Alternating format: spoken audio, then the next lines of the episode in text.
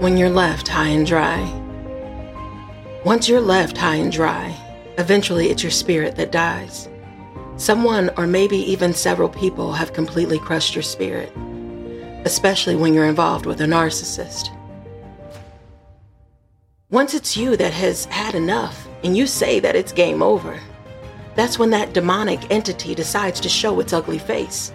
Your name will be slandered. The enemy will gain all their bandwagon fans. Their hate towards you will only expand. Once the enemy feels that it's time to try again, the hoovering, the gaslighting, and the love bombing, it'll begin all over again. Wanting you to feel as though they will do anything just to get you back again. But you must remember, the enemy is only out to destroy you to the very end. Play with you like a joke that's not even funny. And no matter how many times or how long it may take, they will keep doing it until it's your soul that they take.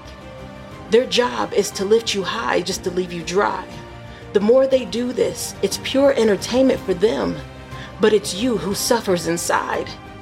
As hard as it may be to accept that they don't really love you, it seems like a mystery that you just need to solve. But it's that entity, so don't take it personally. They aren't capable of growing a conscience.